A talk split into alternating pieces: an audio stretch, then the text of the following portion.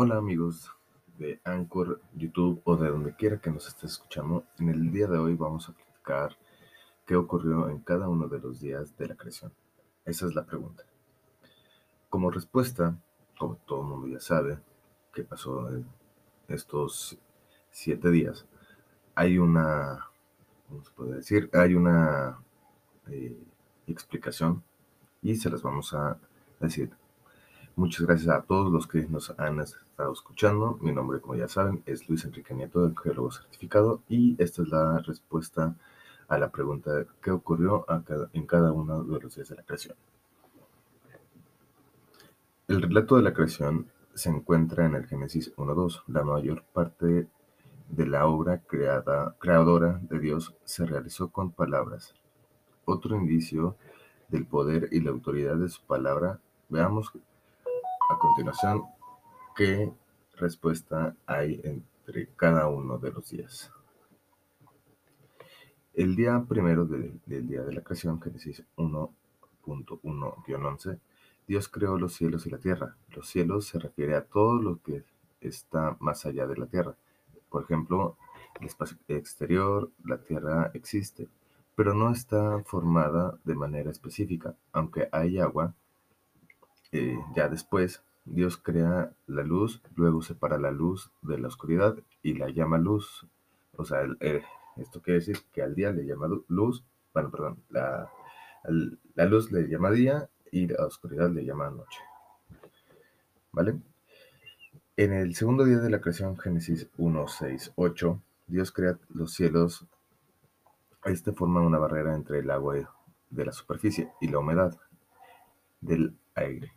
En este momento la Tierra tendría una atmósfera. Este, eso pasó en, el día 2, o en el segundo día. En el día 3 de la creación, Génesis 1, 9, 13, Dios crea la tierra seca. Los continentes y las islas están formadas por, eh, están por encima del agua. Las grandes masas de agua reciben el nombre de mares.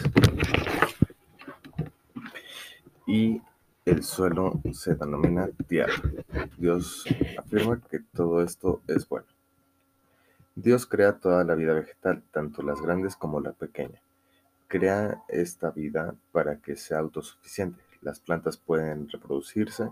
Las plantas fueron creadas en gran diversidad, o sea, hay muchas clases de, de plantas.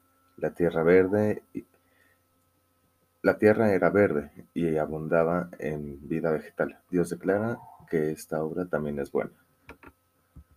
En el día 4 de la creación, Génesis 1, 14, 19, Dios crea todas las estrellas y los cuerpos celestes. Sus movimientos ayudarán al hombre a medir el tiempo. Se crean dos grandes cuerpos celestes en relación con la Tierra. El primero es el Sol, que es la principal fuente de luz, y la Luna, que, refleja la luz del sol. El movimiento de estos cuerpos distinguirá el día de la noche y también Dios declara que esta obra es buena. El día quinto de la creación en Génesis 1, 20, 23, Dios crea todos los, los seres vivos que viven en el agua. En este punto se crea toda la, todo ser vivo de cualquier tipo que viva en el agua. Dios también crea todas las aves en contexto. Permite suponer que en este momento Dios también creó los insectos voladores. Si no es así, entonces fueron creados en el día 6. Todas estas criaturas fueron creadas con la capacidad de perpetuar su especie mediante la reproducción. Los seres creados en el día 5 son los primeros seres benditos por Dios Dios bendice en el quinto día, ¿vale? Dios declara que esta obra es buena. En el día 6 de la creación, en Génesis 24:31, Dios crea todos los animales que viven en la tierra seca. Esto abarca a todos los animales no incluidos en los días anteriores. y al hombre, Dios declara que esta obra es buena. Cuando Dios estaba creando al hombre, se aconsejó a sí mismo. Dijo Dios, Hagamos al hombre a nuestra imagen y semejanza, en Génesis 1.26. Esto no es una revelación explícita de la Trinidad, pero forma parte del fundamento del mismo. ya que Dios revela un nosotros dentro de la deidad de Dios. Crea al hombre y el hombre está hecho a imagen y semejanza de Dios. Tanto el hombre como la mujer llevan esta imagen y es especial por encima de todas las demás criaturas. Para enfatizar esto, Dios pone al hombre en autoridad sobre la tierra y sobre todas las demás criaturas. Dios bendice al hombre y le ordena reproducirse, llenar la tierra y juzgarla, o hace someterla a la legítima administración del hombre, autorizada por Dios. Dios proclama que el hombre y todas las demás criaturas deben comer solo plantas. Dios no revocará esta restricción, perdón, esta restricción dietética hasta el Génesis 9, 3, 4. La obra de la creación de Dios se completa al final del sexto día.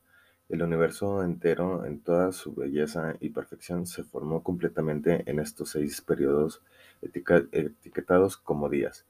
Al completar su creación, Dios declara que todo esto es muy bueno. En el día 6 de la creación, Génesis 2, 1, 3, Dios descansa. Esto de ninguna manera indica que estaba cansado de sus, de sus esfuerzos creativos, más bien indica que la creación está completa. Además, Dios está estableciendo un patrón que consiste en descansar un día de cada siete.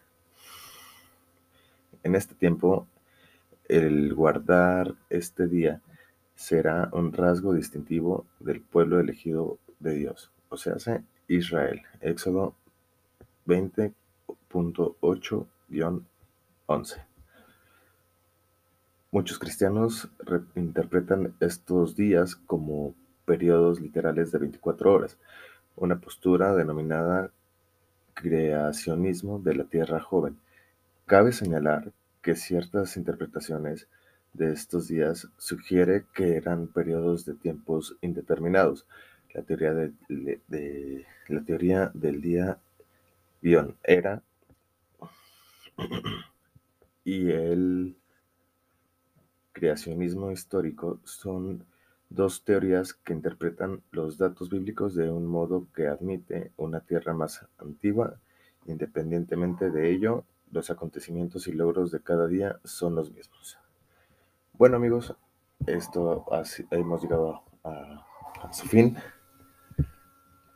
Esto que, les acabamos de explicar son los siete, los seis días de la creación y ya sabemos por qué hay siete días. Sin más preámbulos, muchas gracias por habernos acompañado en estos ocho minutos. Ya saben que estoy, este espacio es para ustedes. Me despido como todos los días. Pueden escribirme al 4444 29 24 69 y con gusto estaremos con ustedes y responderíamos todas sus dudas. Mi nombre es Luis Enrique Nieto, Ángelo Certificado. Hasta mañana.